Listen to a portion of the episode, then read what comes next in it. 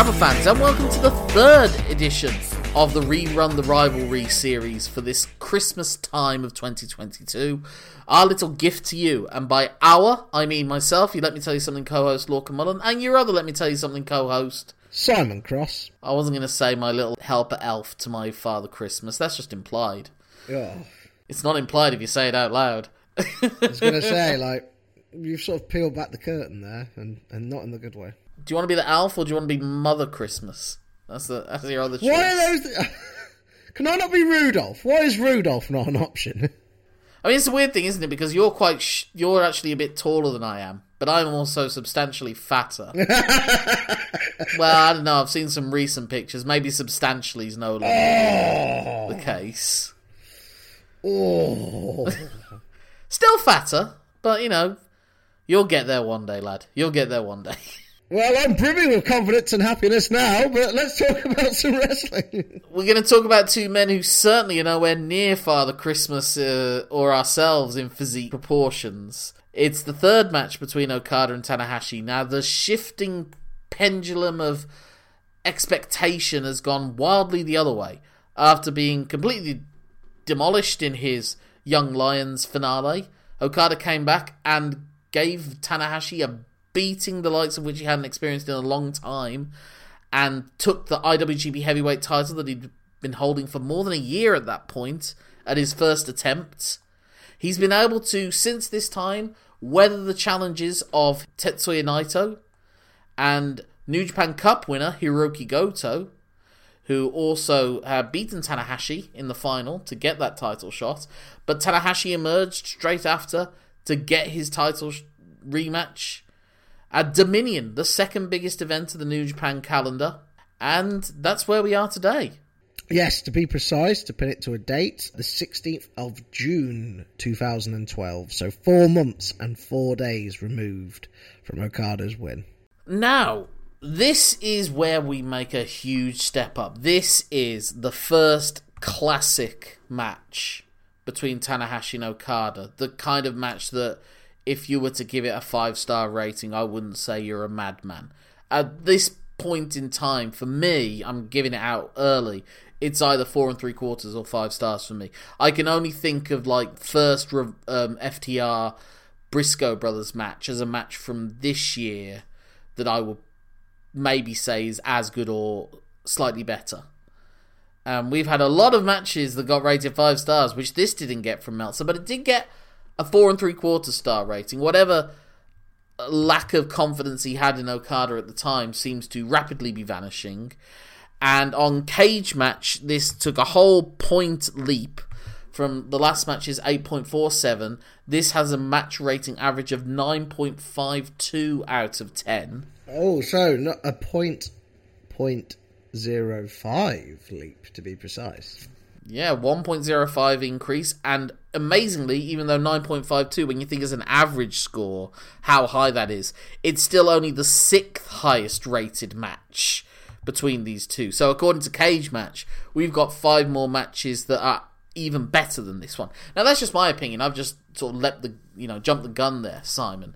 Would you also say that this was the first great match that we're seeing in this rivalry? Yeah, uh, I, I'd say the level has definitely increased in the, in this match. Our table's been set really with the previous match, and one of the beauties of doing this series is obviously we get to watch all of the matches back to back to back to back. Having watching these matches only a couple of days apart, rather than the real time wait of four months and four days, you can see that how the story develops quite quickly between two checkpoints, I guess, in the tale.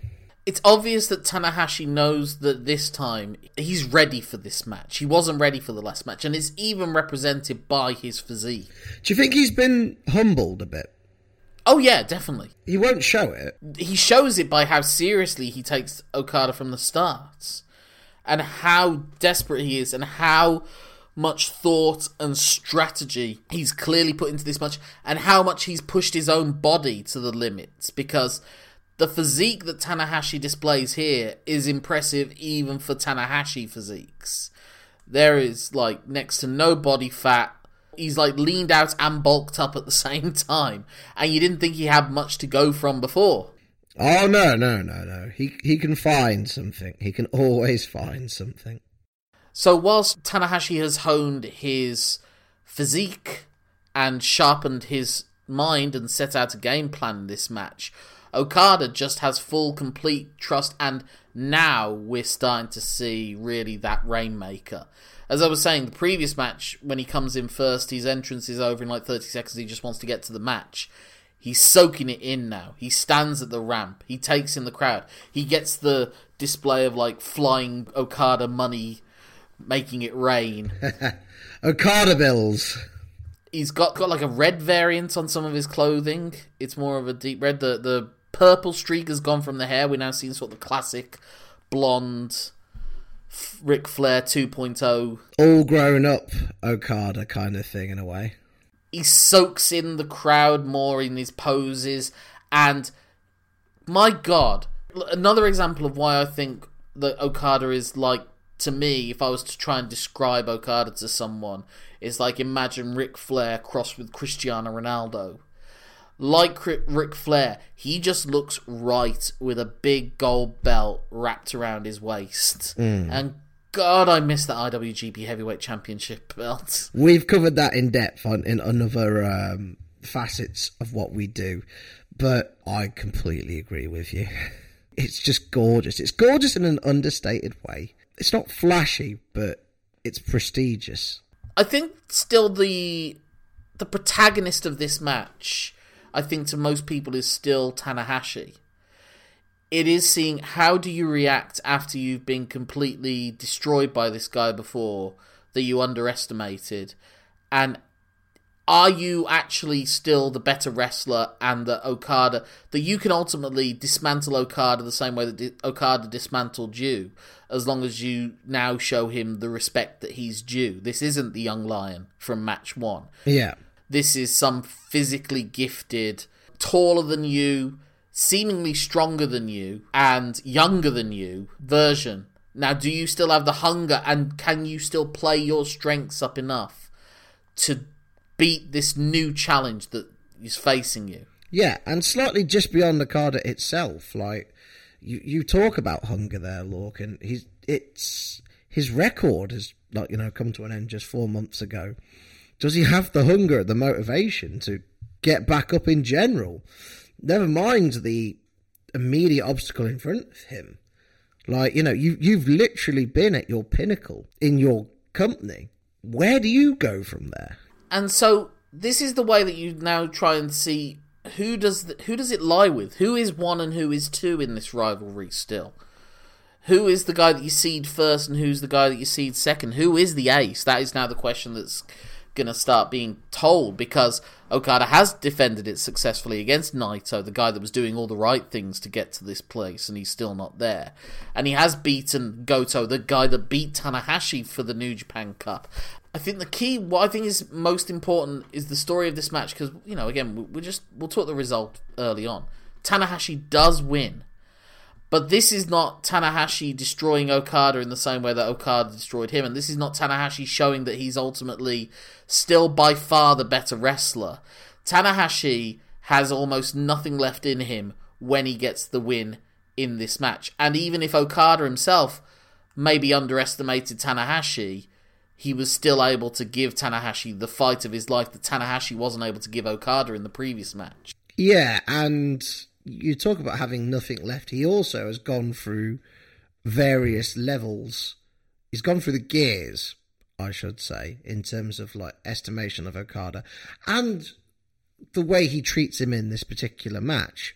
In the last episode of this series, when we covered the last match, Okada was like the aggressive one. You look, you look at the first few moves of this match, beyond the typical New Japan early stalemate between two of the leading lights in their federation at any one time in around this period and onward. We spilled to the outside, and Tanahashi just basically m- tries to murder every ligament in Okada's leg. Yes, that's the key because early on he's like, "I'm going to go for the knee," not like in the previous match where it's like, "Oh shit." Nothing else is working, I'll go to my go to the knee strategy. At the start, as soon as he gets an opening, he does it. And as you say, it's not through the usual Tanahashi way, which is the technical Bret Hart wrestler way that you dismantle a body part, which is you target it with precise drop kicks and dragon screw leg whips, and you use the New Japan style. You know, you follow on from how Tatsumi Fujinami, that consummate professional wrestler, and Keiji Muto, that's sort of the lineage that Tanahashi's been following down from, that technical in ring IQ wrestler that goes all the way from Inoki. Instead, he gives Okada a taste of his own medicine and just uses parts of the ringside area to beat it. And and this is the first of many instances where the clearly good guy virtuous Tanahashi in most other instances knows in order to get one up on Okada, he's got to be as vicious as the guy who tombstoned him on the outside of the in the arena floor in the previous match. So he's got to match him viciousness for viciousness. And Okada is similarly just as vicious as he always is. And the funny thing is now this time Okada thinks that what he did the previous time will be enough this time, which is the neck attacks. But Tanahashi clearly pushes him beyond. This is the match that the returning young upstarts that makes their return as like a fully fledged matured figure has, where they take their opponents to the limit but can't quite finish the job. You know, like Jay White has in his Wrestle Kingdom match against Hiroshi Tanahashi, like the match that Shota Umino recently had with Will Ospreay there's numerous examples of that that you can bring up. Hiroshi Tenzan, quite early into his return from his learning excursion, challenged Kensuke Sasaki for the IWGP Heavyweight title, and he was only like Okada's age when he won the title as well, like 23. But in those instances, they fall short, and for a lot of them, it takes them multiple years to get to that extent. We'll see how long it takes Umino. With this one, Okada sort of learns that lesson, but he's already got an IWGP Heavyweight Championship reign under his belt already. so there's only so much he can learn from it. Kind of like a further example of his queue skipping, which obviously like stuck in Naito's craw so much. The way I saw it in this is Tanahashi's brought extra mustard to the fight. Okada hasn't really, but he's he's not needed to. He's so relaxed at the start of the match. He, uh, Tanahashi has got his like squat ready for battle pose as the bell rings, and Okada's literally just leaning against the ropes in the corner. And for the start of the match, it's like Okada Tanahashi again tries to do the headlock takedowns, and Okada just keeps getting him in head scissors, stalemate, and they stand up. And T- Okada always makes sure to loom over Tanahashi, yes, to show off his height difference. And sometimes when Tanahashi's still on the mat, from that mat wrestling exchange. Okada's up on his feet, standing over him, reminding him, last time we were in the ring together, I literally was standing with my foot on you after I'd beaten you completely. Mm. I'm just, I overshadow you already. Yeah. And I'm only 23. Yeah, you are in my world. That, that that is where you are. Which was what Tanahashi had been doing in the Young Lion match and in the follow up match in the early stages with the headlock control. And it's just like, I'm just on this other level with you. Technically, I just you can't catch up to me with the skills and the knowledge that I have. But now Okada's like, you can't catch up to me on just a physical level. And I think it's key throughout this whole match, even though Tanahashi is wrestling the perfect match against Okada and is the rightful victor. Whenever it goes to a toe to toe exchange of strikes or anything, Okada still wins them. Mm. They have a forearm exchange in the corner, and Okada knocks him down to the mat. Tanahashi surprises him with a few slaps, which takes Okada to his knee. But then the next thing that happens is ok- Tanahashi runs the ropes and Okada just hits him with another one of his just gorgeous drop kicks. Yeah. And that was the first one where the camera really captures the beauty of the Okada drop kick. God, it is a thing of beauty, isn't it? There are very few things in wrestling I like watching more than Okada hit a drop kick. Yeah. Again, in the last match, we talked about whenever Tanahashi got an advantage, it was through evasion not through seizing the advantage. Or like well, he seizes it through evading it, but I know what you mean. He doesn't overpower. That's what I mean. Tana that, Okada. Yeah, I get what you mean by that. Where um, I'm looking at my note, my notes for this match and what sets it apart from the previous one. Okada doesn't get to hit the Rainmaker. He tries on three separate occasions, and each time Tanahashi finds a way for it not to hit him, or finds a way to use that momentum against Okada and hit him with something. This man has sat since February watching hours and hours and hours of tape of that move. This is a man who needs to right that wrong, kind of thing. I don't know if you can, but that's the crazy thing about Okada at this point. You don't have hours and hours and hours of tape of him doing that move. I know what you mean in the sense of Tanahashi is clearly in his head, spent hours and hours and hours thinking of how can I avoid it? What are the different methods I can do? I could, if he does it like this, I can turn it into a sling blade. If he does it like this, I can duck it and turn it into a German suplex or a dragon suplex. And that's what we see at some points. Uh, that's also the wonderful thing that oh, Tanahashi does the adaptation. That he goes for the dragon suplex, which is another one of the moves that he inherits from Fujinami, but instead Okada's so strong that he can, you know, he can power out of the full Nelson. But Tanahashi takes the downward movement of the arms and then turns it into a straight jacket suplex. Yeah. That he can then hit him instead. So he's got the counter to the counter.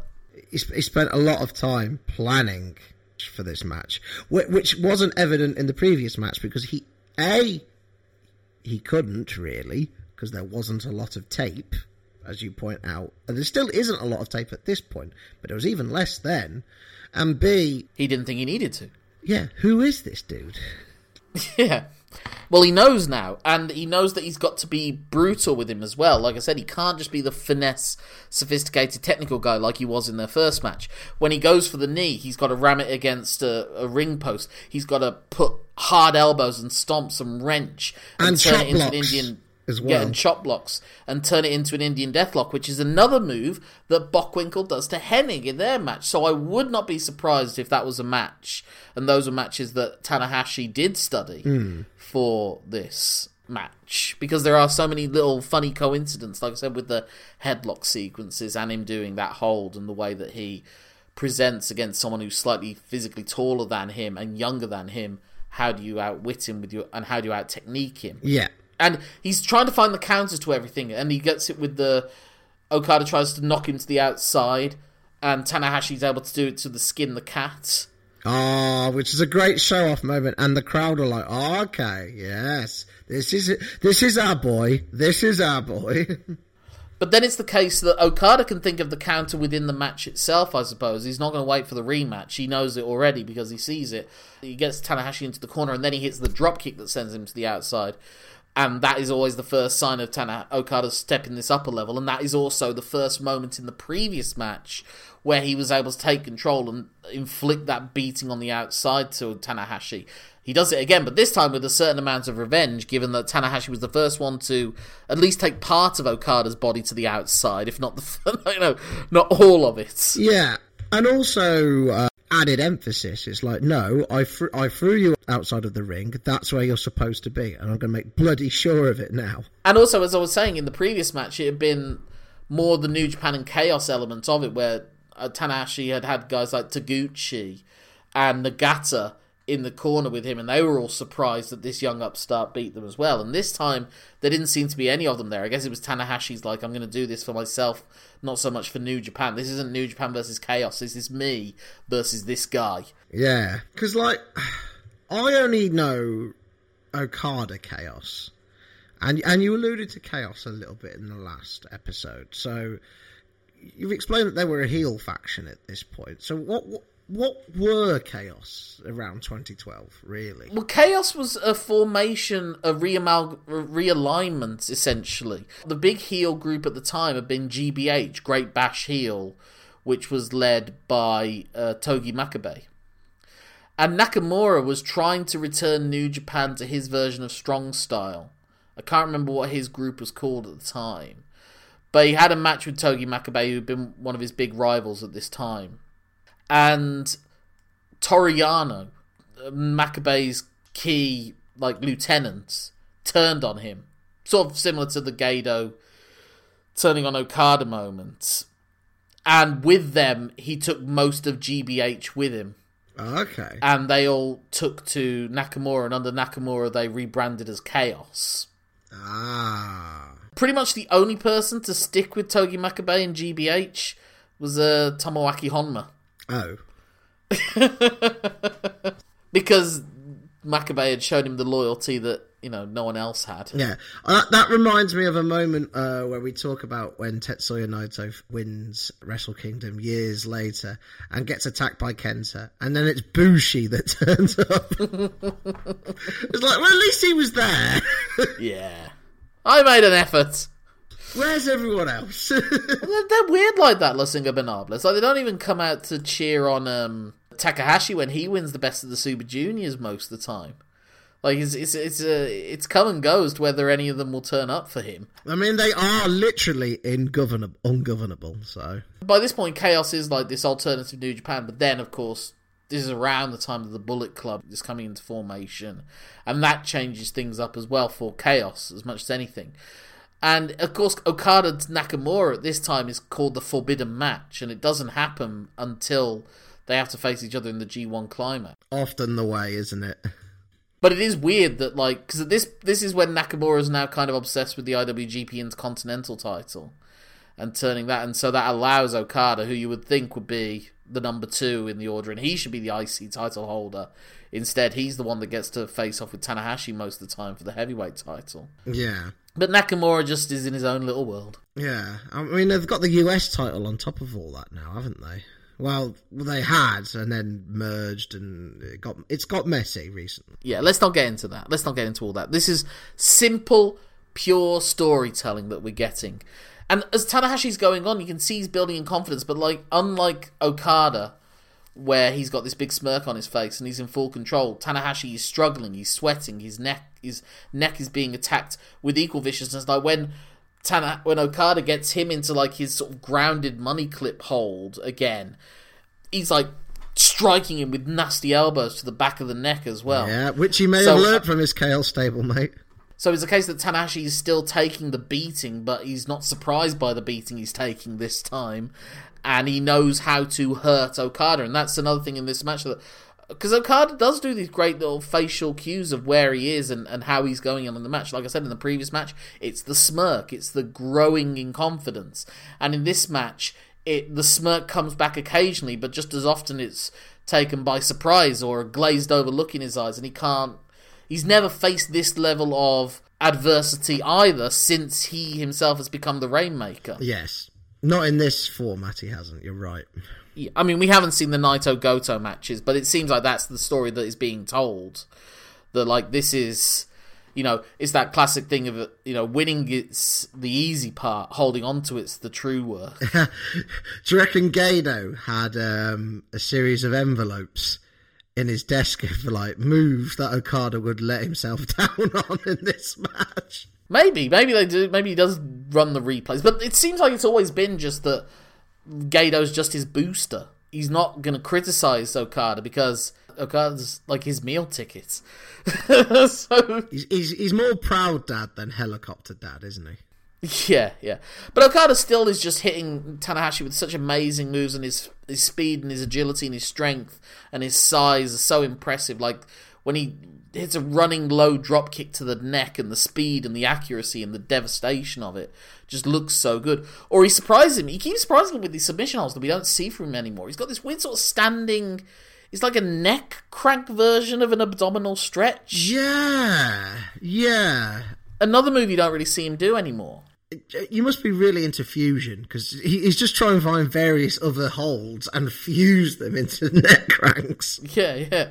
So it's like Tanahashi is wrestling the right match, but he's still this is going to be such a challenge for him. It's not going to be he can't walk over Okada the same way that Okada walked over him. And his intention is to make sure Okada just can't walk by the end. He just has to find these small openings when Okada is in control, and he gets it by dodging things. He dodges a charge in the corner, hits a flurry of strikes, and when Okada looks to do what he did the previous time, which was send him into the ropes and hit him with a drop kick, instead Tanahashi is able to preempt him with a flying forearm. Tanahashi's prepared this time, but he's had he has to go through hell still in order to get back to the top of the mountain. Yeah, that's, that, that's basically what's being told here. Okada is no fluke. To beat Okada, you've got to be at your best, and Tanahashi reaches it this time. Yeah, but then, like you say, by the end, even though he's won, he is exhausted. It's like I've I've had to go through all of this, and this guy is so much younger than me. and so new and so inexperienced. And the moments when he gets Okada in trouble and he actually does try to do a bit of posing, he does his version of it's not the Rainmaker pose, but it's sort of like his raised arms Yeah. pose, and he does that, and then almost automatically Okada hits him with a flapjack. so it's like you can beat him, but you can wrestle the perfect match, but you can't control him anymore. You can't just utterly decisively defeat him with no problem. You can't make it the complete victory that Okada got over you in the previous match. Yeah, it's never going to be a formality again. But yeah, like you say, he just avoids for the most part. He avoids stuff. We do get into the finishing straight again, and it is exciting. But I think what I like about it is that through it all, there is that sense that Okada is fighting from underneath, and he is a bit surprised to be there, and he's getting more and more that glazed look in his eyes. Because the knee strike, the knee attacks have been longer throughout the match and have been more effective. That when Okada does do something like he does a, the dropping on the back, like sort of the Emerald Flowsion thing, but onto his n- knee, that hurts his knee. I always have it down as a modified white noise. Yeah, when he goes for the high fly flow, it, and Okada's able to get his knees up, and it's also good with that because it's like he hits him on the back first, and then Okada rolls, but he rolls further away, so Tanahashi has to cover more distance as well, and that gives Okada enough time to get the knees up. But again, the pain that that causes him, and he's not got enough time to get in and he's drained and he's exasperated at this point. And Tanahashi has this experience of being taken physically to the limit and fighting through it. And this is the first time Okada's having to experience it and he doesn't quite have it yet. Exactly, like he's not built up his callus. It's like his experience is nous. That versatility, that holding on. And that's the ultimate lesson that we realize. So for, this is the first obstacle that Okada's had to face. So this is the first time that Okada has his own story in which you can now perceive him as the true protagonist of this story. The, the the key focus for these two matches has been Tanahashi. We've seen a Tanahashi redemption arc of sorts. That you know, if this was the old territory days where the big monster heel comes in and beats Jerry Lawler, and then Jerry Lawler wins the rematch, and the monster goes off to the next territory, your King Kong Bundys, your Lord Humonguses, your Giant Kamalas, whoever it was. Whoa, whoa, whoa, whoa, whoa, whoa. One sec. Lord Humongous. That was one of the names that Sid Vicious had before he became Sid, Sid Vicious. Sid Vicious was a guy called Lord Humongous. Yeah, but that was that's based on, as with so much of wrestling at that time period, was based on a character from the Road Warrior. Right. Just walk away. Just walk away, and I will spare your lives. That's Lord Humongous. Right. You may not have seen Mad Max, but you might have seen the South Park parody of it. And this is also where you get in the first sort of battle of wills towards the end when they're fighting over the gut wrench. Is Okada going to get to hit that tombstone that signaled the end of Tanahashi the last time? First, Tanahashi's able to fight out of it, and then the second time he's able to reverse out of it and hit Tanahashi with the tombstone, and instead that becomes the beginning of the M for Okada. So it's like last time, Okada was in control, they're doing the standing switches, and it ends with Okada being able to hit the Rainmaker and that being enough for Tanahashi. Instead, the standing switches end with Tanahashi hitting the Sling Blade. Okada is dazed, and Tanahashi can then hit the high fly flow properly and get the win at the 28 minutes and 6 second mark. And it's the last match until 2019 that does not hit the 30 minute mark. So thank the Lord for small mercies there. But boy, we may have bitten off more than we can chew with this project. the more I think about it, the more I think this is a five star match. This is just perfect wrestling. A perfect story told and within a more reasonable amount of time than they usually need to nowadays. The crowd's at fever pitch. It, it just does every every aspect of the story that needs to be told. It's told, and the need for it to be this epic back and forth works within the story that they've told with the previous match. So the previous match has essentially been the setup for this even better match down the line at their bigger event. You know, their their SummerSlam essentially. You say epic, but obviously we've not hit epic levels of epicness yet. It's as epic as it ever needed to be. I don't see how any this match would have been improved by another five to ten minutes of it, but that's what we're gonna get in the future. yes, yes. But like I said, according to Cage Match, we've got at least five more better than this to come. So you know, buckle in. Buckle up, buckaroos. Yeah. How about you, Simon? Where would you go with ratings? Probably five. Yeah. So there we go. I mean, you know, I don't know if we do a recommendation. I get, you know, the key recommendation is just probably just watch all of them, but especially go out of your way to see this because this is not one of the ones that we've covered already for the Meltzer five star project. As I said, Meltzer gave it four and three quarter stars, which implies that it's worse than you know more than a dozen matches that we've covered this week, this year. For the five star This week, oh god, It can feel like that sometimes. it can. That's where we are, but this is only Act 1 on our hands now.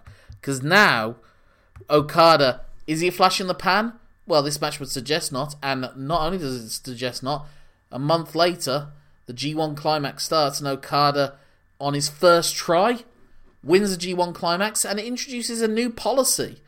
No longer is the G1 climax winner going to then take on the champ at like the October event, which was usually the case, like King of Pro Wrestling. He's holding on to that bad boy, and he's going to face Okada at Wrestle Kingdom. Go hard. And that's what we have waiting for us next. A year on from Okada's first challenge, we're getting match number four, Wrestle Kingdom 7. It's something to look forward to, isn't it, Simon? Indeed. Go hard or go home.